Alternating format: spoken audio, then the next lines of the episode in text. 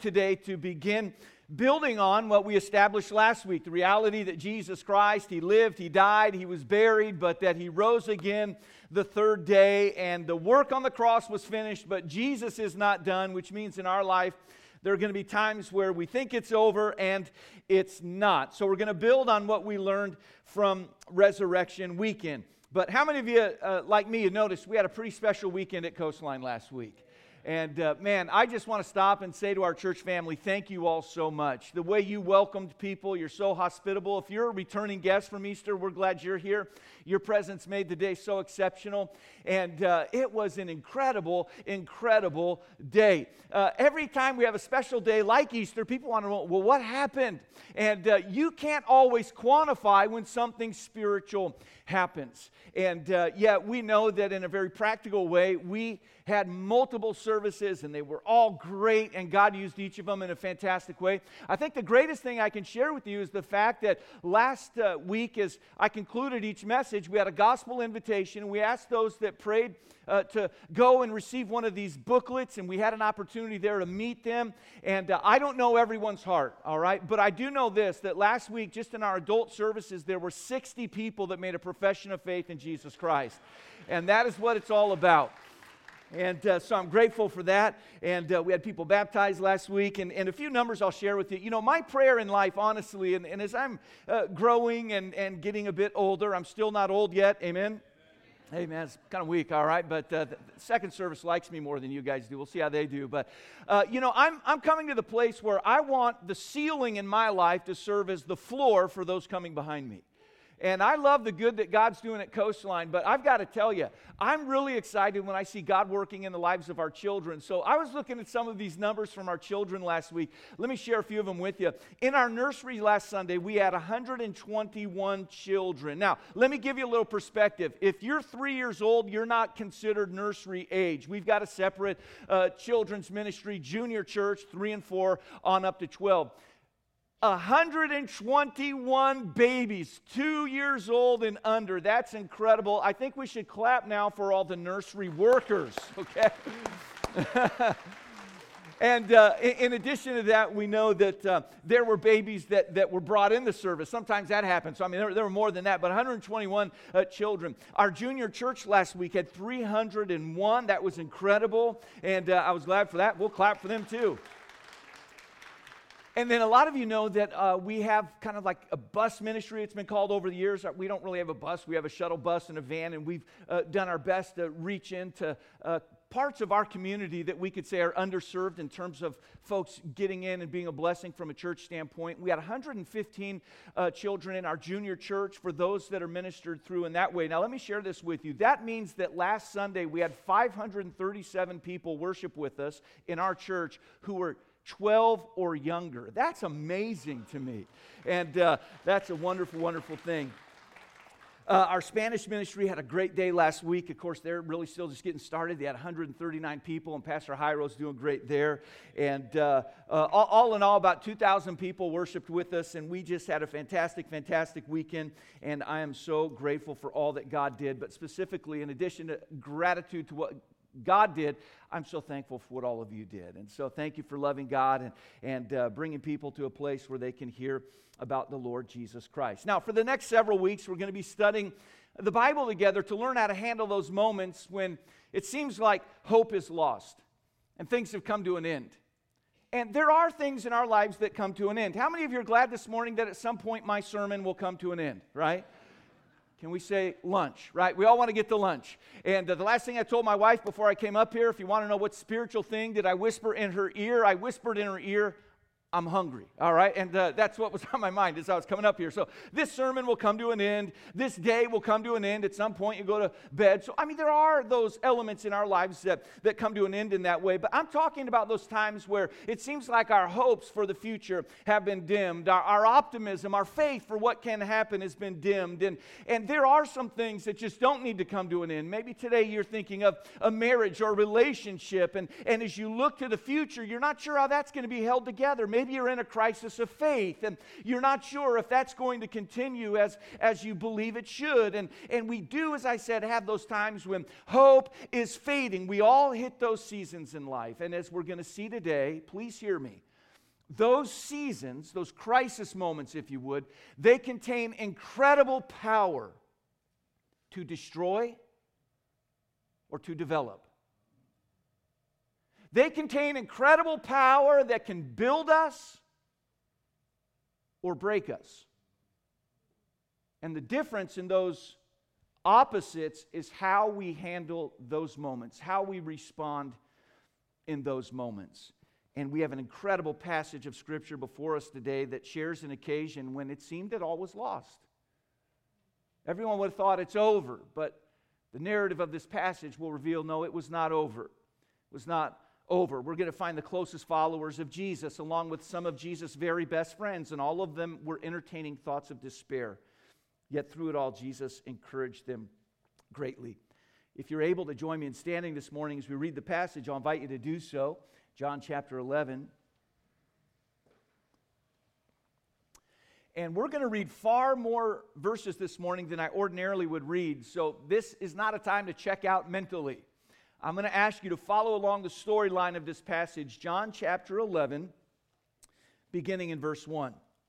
The Bible says, Now a certain man was sick named Lazarus of Bethany, the town of Mary and her sister Martha. Now, we're introduced to a lot just in verse 1. We meet a man named Lazarus. We meet his sisters, Mary and Martha, and they live in a city that is called Bethany. Bethany is a city just adjacent to Jerusalem. It's in that, that area, verse 2. It was that Mary which anointed the Lord with ointment and wiped his feet with her hair, whose brother Lazarus was sick. Therefore, his sister sent unto him, saying, Lord, behold, he whom thou lovest is sick. When Jesus heard that, he said, This sickness is not unto death, but for the glory of God, that the Son of God might be glorified thereby. Now, Jesus loved Martha and her sister and Lazarus.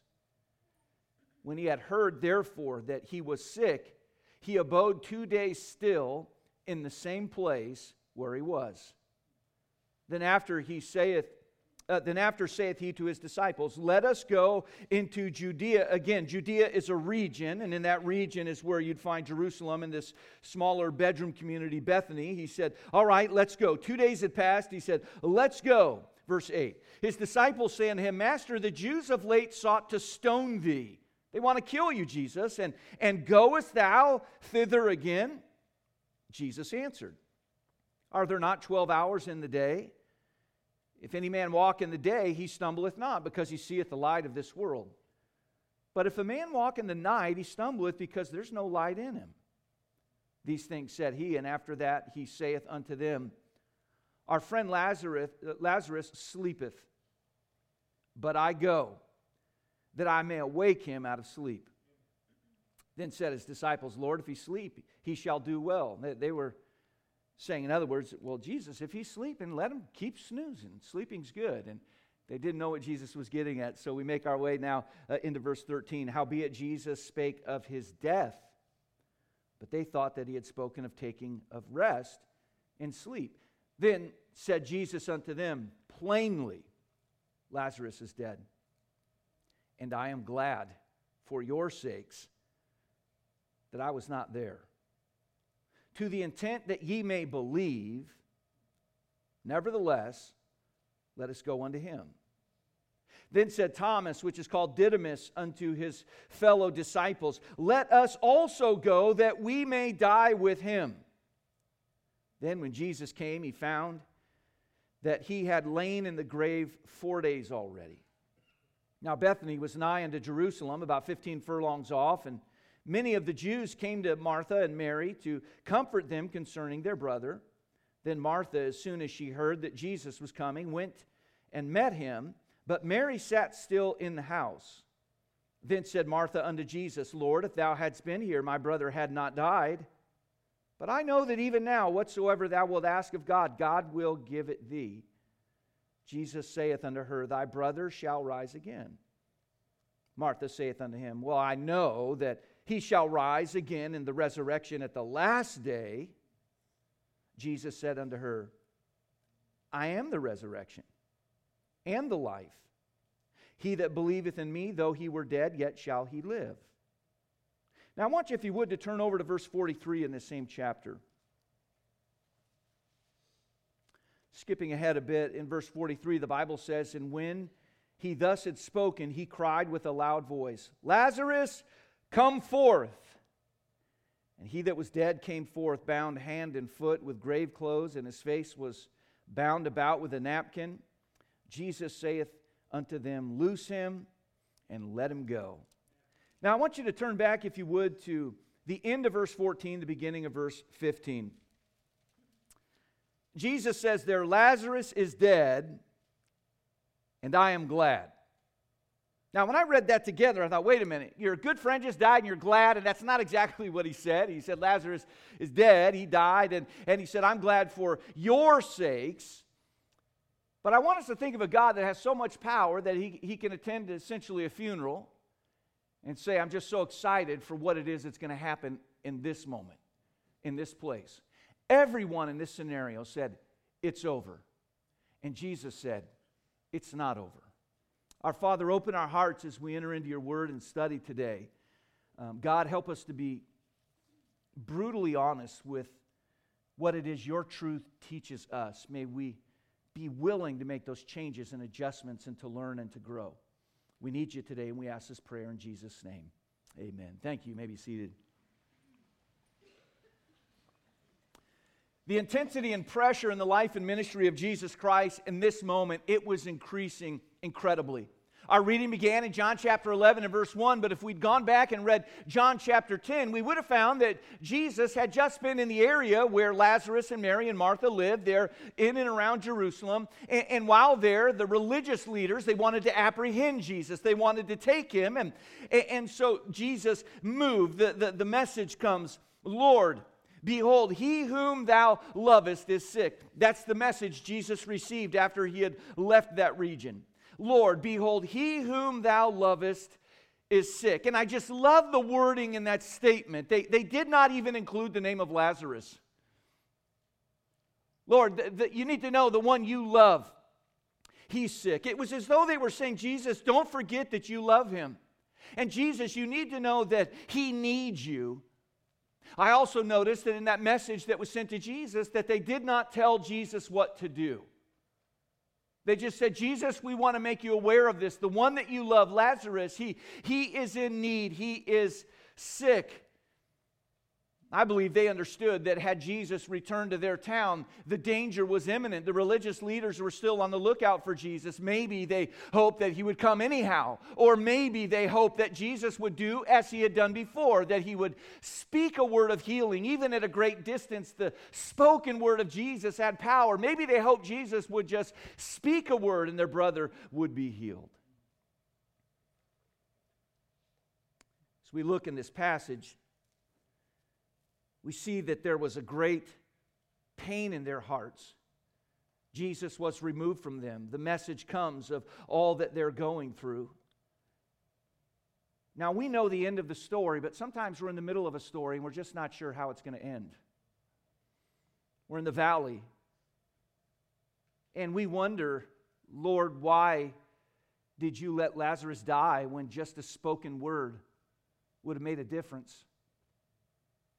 You know, when you're in the valley, you don't have the perspective of the, of the mountaintops to see. You're just kind of clouded. And, and uh, again, we know the end of this story, but, but it brings questions our way. Many times we are just left with our faith and with questions, and there's quite a tension between the two. So, with hindsight, the Bible shares with us some powerful lessons we all need to learn. Here's the first thought I'll share with you today Jesus has a purpose in our pain. Jesus has a purpose in our pain. Now, as this passage begins, we're introduced to Lazarus and his family, and it would appear that Mary and Martha and Lazarus were affluent people. They were friends and supporters of Jesus. They loved him. And again, the message that came from Mary and Martha was Lord, behold, he whom thou lovest is sick. He's sick. And again, the wording there was, was so important. And, and as that message came, Jesus gave his reply to the messenger. This is what Jesus said This sickness is not unto death, but for the glory of God, that the Son of God might be glorified. So Jesus said, This sickness, it's not unto death, but we know something, don't we? We know that Lazarus did die. He did, in fact, die. And we also know that it was not over. Jesus was saying, guys, you need to know something. There's a bigger story here unfolding. It's not just about Lazarus, there's a lot going on. There's more than you can see. And Jesus was saying, I've got a great purpose in the midst of this pain. I know you don't understand it now. I know that you can't see it now. I know that it's not clear now. But the Lord said, You need to know something about me. And what you need to know is that when you're in pain, I always have a purpose for that season in your life. Now, friends, I cannot claim to know why you are going through what you're going through in your life. We're all going through something. But it might be good for us to know that God has a way of working in our lives in those times when we are hurting. Sometimes it's good to know that what we call in life a setback is sometimes just a setup for a great working of God. I'm thankful for the Apostle Paul's words when in Romans 8 he said this He said, We know that all things work together for good to them that love God, to them who are the called according to his purpose. And Jesus said the purpose uh, was this He said the purpose was for the glory of God, that the Son of God might be glorified. He said, Listen, this is not all about Lazarus. And when we're going through a problem, we have a, we have have a, a propensity to get very self centered and to think it's all about me. And Jesus said, Listen, I, I know what you're going through. I know what Lazarus is going through, but there's a purpose here that's bigger than you. It, it's not just about Lazarus, it's that the Father may be glorified, and it's that me, it's the Son, that I would be, would be glorified. The word glory there, when the Bible says for the glory of God, the word glory there uh, refers to God's manifest presence and especially in a way that his presence is made known. There was a work taking place here that would ultimately take Jesus to the cross. It was, it was bigger than what they knew at that time. I love it. Jesus said, Here's the purpose it's that the manifest presence of God would be made known in your lives. And the purpose is that me, as God's Son, that I would at one point be lifted up, would be glorified. And Jesus, there, speaking of the work on the cross of Calvary. And I'm glad to tell you today, I love this thought that in my pain, God's manifest presence can be known. Sometimes in our deepest valleys, we get to see God in the greatest way. I'm glad to know that when I'm hurting, God is still present and He's still working. The psalmist in Psalm 34 said, The Lord is nigh, or He's close unto them that are of a broken heart, and saveth such as be of a contrite spirit. Friends, remember that our story is larger than we can comprehend. For Mary and Martha, the story of all of the world revolved around what was happening in the life of their brother. It's bigger than that. Uh, our lives intersect with so many others, and ultimately our story connects to Jesus Christ. And when it seems that our story is hitting a conclusion, remember that God can use our pain as a twist in the plot to bring about a greater message. That there is a purpose in our pain. Here's the second element I'll share with you this morning Jesus works his purpose by way of a process. If you're still with me, say amen. Now, I know I just said that there's a purpose in our pain. You'd say, Great, what's the purpose? And I would say, I can't say exactly because, like Martha and Mary, I too am in, in, a valley in the sense that I can't see all that's coming before and after and around, and, and I don't always know that. But I know that there is a purpose in all of our lives in our pain, that, that the manifest presence of God would be made known, that we would come to know the Lord in a deeper way, and that Jesus would be exalted in our lives. But God's purpose, it works by way of a process. Now, two things happen here that each of them seem out of place. Here's the first thing that we read in verse 5, if you want to look there with me. The Bible says there that Jesus abode two days still in the same place where he was. So in verse 5, we find that Jesus responds. He gets the news of Lazarus. He hangs out still for two days. And then in verse 6, we read this Jesus told his disciples, Let us go again into Judea. Uh, let us go into Judea again. Now, what's interesting about this, verse 5, Mary and Martha uh, thinking, Jesus, two days staying in the same place. Uh, they would have thought, Jesus, you're late. You're late. Two days. You, you received news of what we were going through. You, you knew what Lazarus, the one you love, was going through. In two days, it seemed as though you did nothing. Jesus, you're late. That was their response to verse 5. Verse 6, Jesus said, All right, let's go. The apostles would have said, You're early. They want to kill you back there. It's, it's too early to go back. And, and, and it didn't matter what Jesus did. There were going to be people on either side that would say, You're doing it wrong. Your timing seems completely off here. In fact, in verse 8, the disciples said, Master, the Jews of late sought to stone thee, and goest thou thither again? They said, Jesus, what are you doing? This is the wrong time to go there. Friends, I've got to tell you today, I've been a Christian for a long time, and I am routinely shocked at how strange the process of God's work seems to be in my life. I'm almost always saying, God, you're way too late. Come on, pick up the pace. Let's go. God, come on. I'm way out front. And other times I'm thinking, God, this is just too early. It's not the right time. Uh, it's, not, it's not ready. And, and his timing seems so strange. But God told us this in Isaiah 55. He said, As the heavens are higher than the earth, so are my ways higher than your ways, and my thoughts than your thoughts. Sometimes God's process just seems strange to our way of thinking. I was thinking of last weekend, and I know Easter's an anomaly in a sense. Um, but man, I was just looking around and every service full to overflowing, nurseries full to overflowing, children's services full to overflowing, and, and uh, just seeing what God's doing in the life of our church right now. And, and um, uh, I, I, just began to think, you know, we're moving into a season where we're saying as a church, we're going to have to do something to address the spatial needs.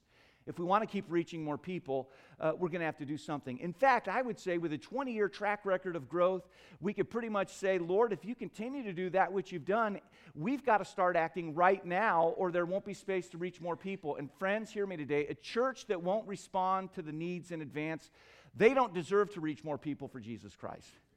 Faith has to lead the way. As I've been thinking on all this, I've gone back in my mind's eye, and some of you have heard this story, but it's so good it bears repeating. I remember when we were closing escrow on this property years ago. And um, we were doing our very best. Our church had received offerings, and yet we knew we were coming down to just the final days when escrow was to close, and we were $100,000 short of closing escrow. And uh, I was a nervous wreck. I, I want to live by faith and I do my best, but I live in an earth suit that sometimes has an involuntary response to pressure. And uh, uh, I, I, don't like this about me. I'm not saying it's good, but I, I, mean, I was stressed out, losing weight, all this stuff because here we are, we're coming in, and we're just days away, and we, we don't have the money to close escrow. And I remember some papers came my way that had they'd been late in coming. I'm going over them, and I learned something. Literally, it's just the few days left here. I, I learned that uh, as we were buying this entire 4.89 acre property, that the dirt just under this building, so it included just this building, it was under a lease already. Another, another bank had leased this property and they had 12 years left on their lease. Now, this building had been sitting vacant for almost 10 years. What had happened was some banks had merged and they had another branch down the street. And so they just abandoned this one. They couldn't get out of the lease, so they were just paying rent on a building they hadn't used in almost 10 years. And uh, I thought, it's over. We don't have the money, and even if we had the money, the building we want to use to have church services in, it's already occupied. It's over. So I thought, well, I'll call on this and see what's going on. And I got an agent and kind of explained, hey, we're buying this property, and our intention was to use that. And I I just found out that that building's uh, under lease, and he said, I see what you're getting at. And I wasn't getting at anything. I was trying to uh, get some information, find out what's going on. Uh, to make a long story short, uh, as, as we got closer to the deadline, the clock was ticking. The bank that held a lease on this property that we didn't even know about until a few days before escrow closed, they negotiated with us to get out of their lease, and they wired to our escrow account on the day our, our, our escrow closed on this property $100,000 to get out of that that lease and to close escrow on this property. And all along I said, It's over. And God all along was saying, It's not over. Would you just trust me? Sometimes we say, God, you're late. Sometimes we say, God, you're early. And God, I don't like the way you're doing this. And what are you doing over there? And, and I want you to know that, that Jesus works his purpose by way of a process. You see, in this occasion, Jesus knew uh, how things were going to go. We, we know first, Jesus knew that Lazarus, listen to this, as Jesus is speaking with his followers, Jesus knew Lazarus had actually already died.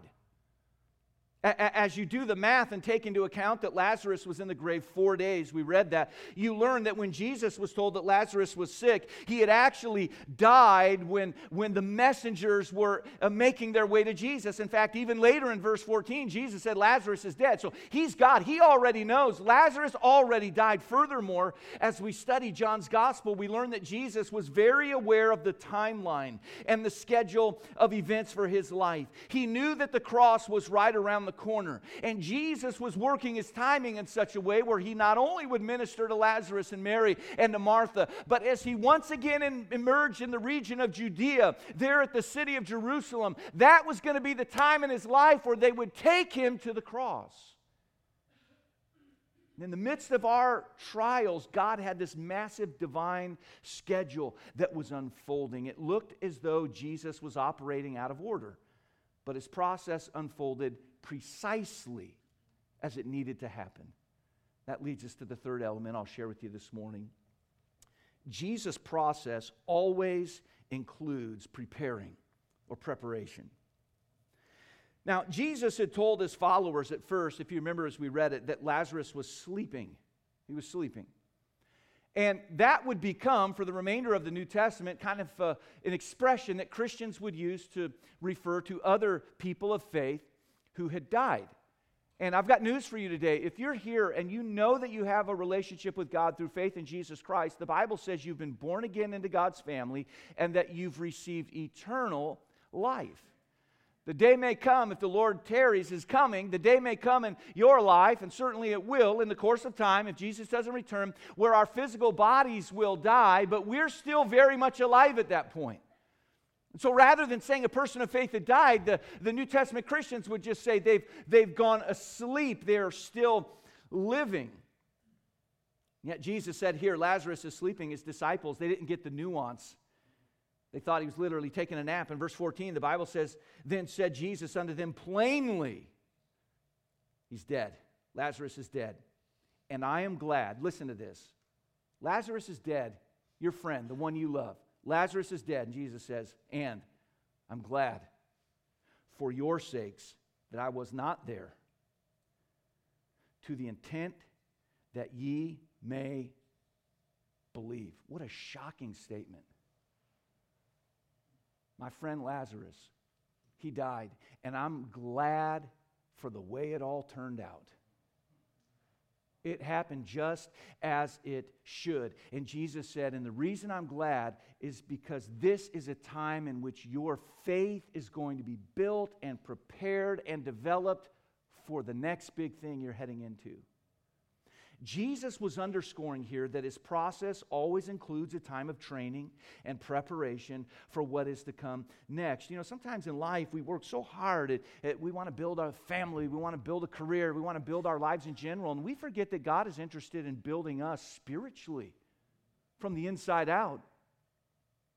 It, it's never over when you have a Savior like that. Paul taught us in Philippians 1 and verse 6. He said, Being confident of this very thing, that he which hath begun a good work in you will perform it until the day of Jesus Christ. Now, again, knowing all that was to come, Jesus knows, hey, I'm going to go back there. They think I'm going back for a funeral for Lazarus. What they don't know is what I'm going to do when I get to the funeral. And they also don't know that the cross is the next big event on my schedule. Uh, I, am going back there. Uh, they, they don't know what's to come. But Jesus was saying this uh, Disciples, I'm going to use this time to train you because there's coming a time very shortly where I'm going to die on a cross, I'm going to be buried, I'm going to rise again from the dead, and I'm going to ascend to the right hand of God the Father. And guys, you need this experience so that I can put some things in your life that will help you for that experience. Jesus says, Let's go.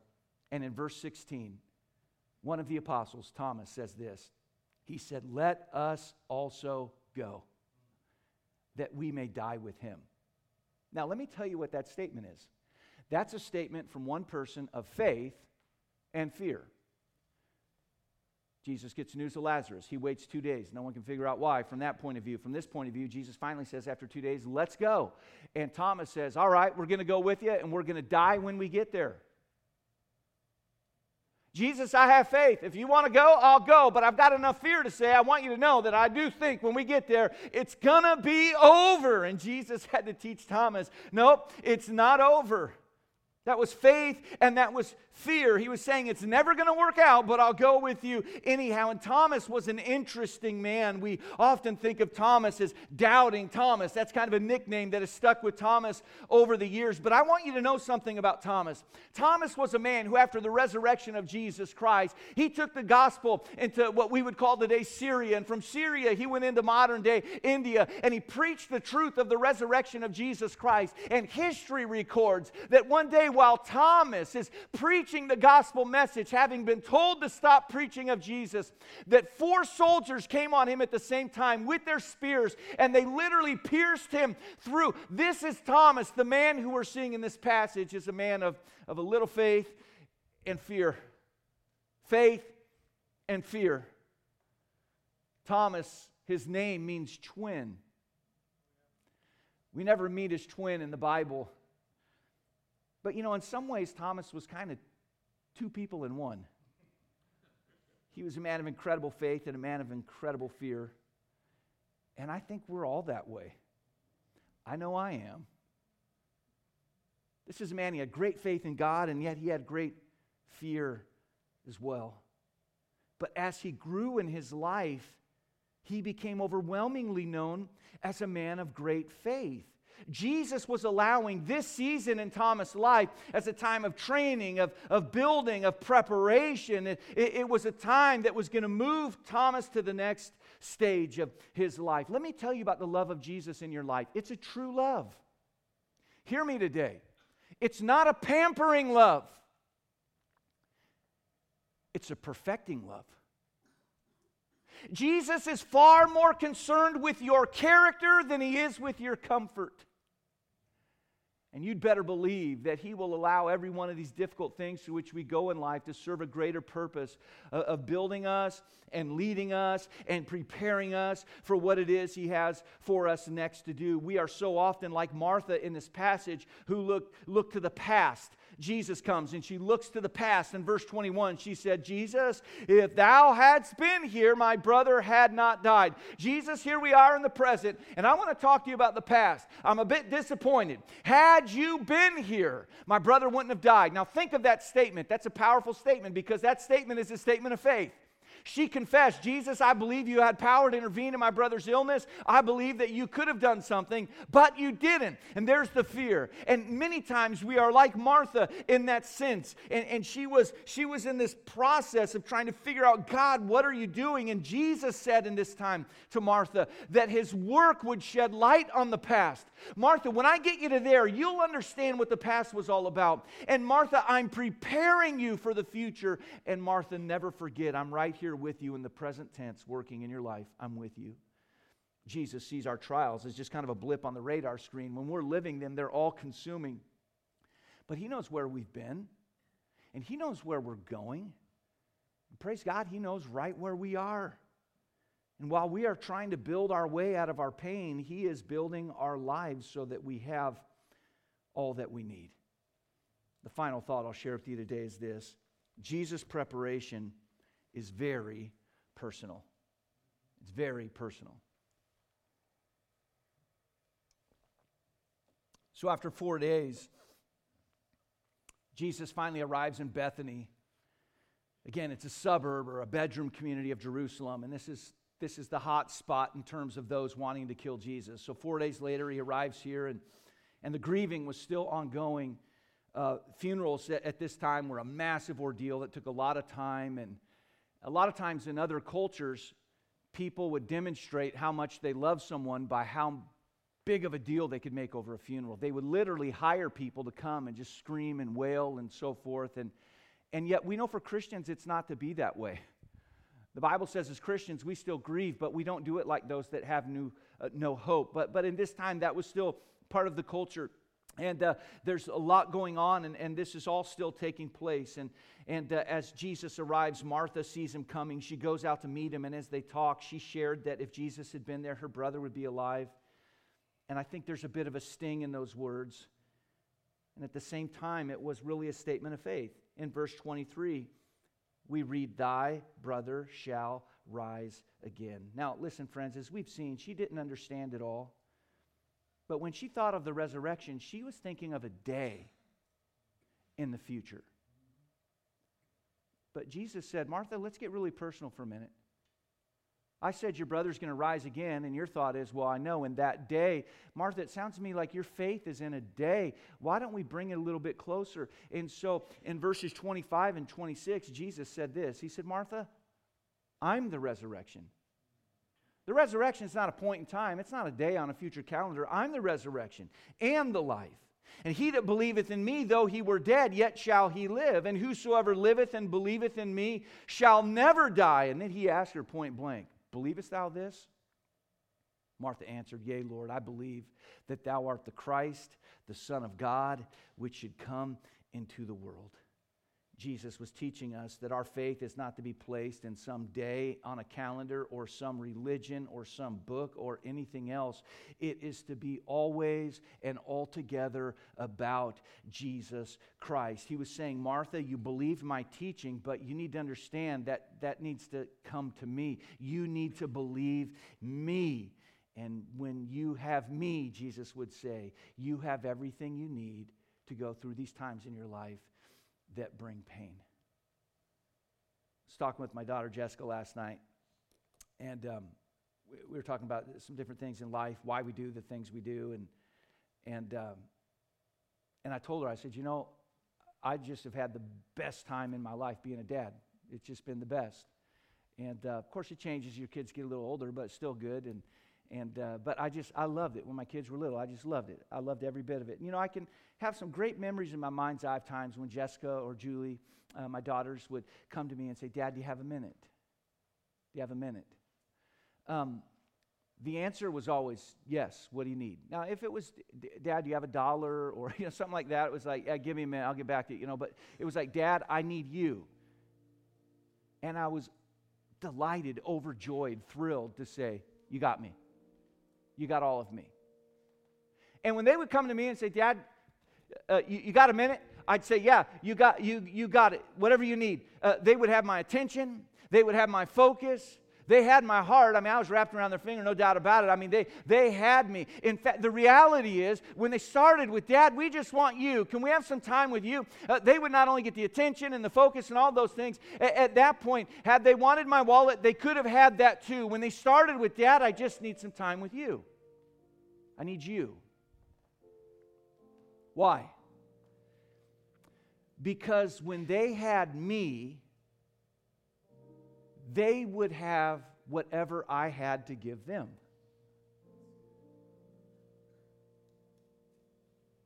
They'd get any wisdom I had to offer, all the compassion I could muster, any resource at my disposal. When they had me, they had everything I had to give.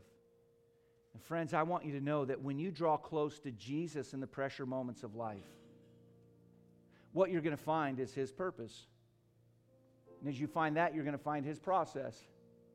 And as you find His process, you're going to see that it's a, process that includes his preparation, and in time you'll get to know him more personally. The problem is, a lot of times when we're going through these moments, we're like those in this story in which we read. We're, we're kind of critiquing God. Hey, you're a little late over here, and you're a little early over here, and I don't like how you handled that, and come on, let's go. And, and yet Jesus is saying, Let me tell you something. What you need is me. I am the resurrection. I am the life. I'm the reason for it all. This is bigger than just you. This is about God's will unfolding in the world today. And your life intersects with others, but ultimately it all comes back to me. And when we go through those times of pain, what we need to say is, Jesus, I just need you. Lord, I don't have all the sense in all of the world to tell you what it is that needs to be done. I'm just going to trust you in this instance as an all loving Heavenly Father to do that which is most needed. But God, I need you. And when you more, more personally and closely come into relationship with God, you'll rest in the fact that He has a purpose. Now, you may or may not know it in that moment, but God, praise you, you have a purpose. God, you have this process through which you're leading me, and God, you're preparing me for that which is to come next. And all of it's based on that personal relationship with God. we're going to have those times where we're going to think in our hearts, it's over. But when you have a God who killed death, it's never over. Our Father, we're thankful today to know that there was not a funeral service in all of the Bible that Jesus attended where he did not raise the dead back to life. Lord, there are times in our lives where the biggest thing we can say is it's over, it's through, it's done, it's never going to be the same, it's never going to be as good. But Lord, we're thankful to know that all that which is good to the use of edifying in our lives, that uh, uh, you're there to build us and to teach us and to lead us and to guide us. And, and God, I know this is not just theory today. This is theology, but beyond that, God, I know that I'm, I'm preaching to people this morning, many of whom came in this room and, and they know what it is to be in the midst of a trial. They know what it is to hurt and have that kind of pain. And Lord, I pray that the truth of the power of your resurrection would not be something we simply celebrate on an Easter Sunday, but the truth of that would be a message that so permeates us that as we go through life, we rest in the fact that even when we don't know what the future holds, we know of a God who does hold the future, and it brings peace. God, as we're scrambling to try and build things up in our life, may we rest in the fact that, that more than trying to just build resources, that you're building us literally from the inside out. And God, I pray that this matter of a relationship with you would be made certain, and that for those that are certain, that it would be growing so that you can lead us to where it is you'd have us to go in the course of our lives. Help us, we pray our heads are bowed and our eyes are closed this morning, and maybe you're here in this moment and you'd say, You know, Pastor, you, you talked about Mary and Martha. They're hurting because of their brother's sickness and death, and you talk about the disciples.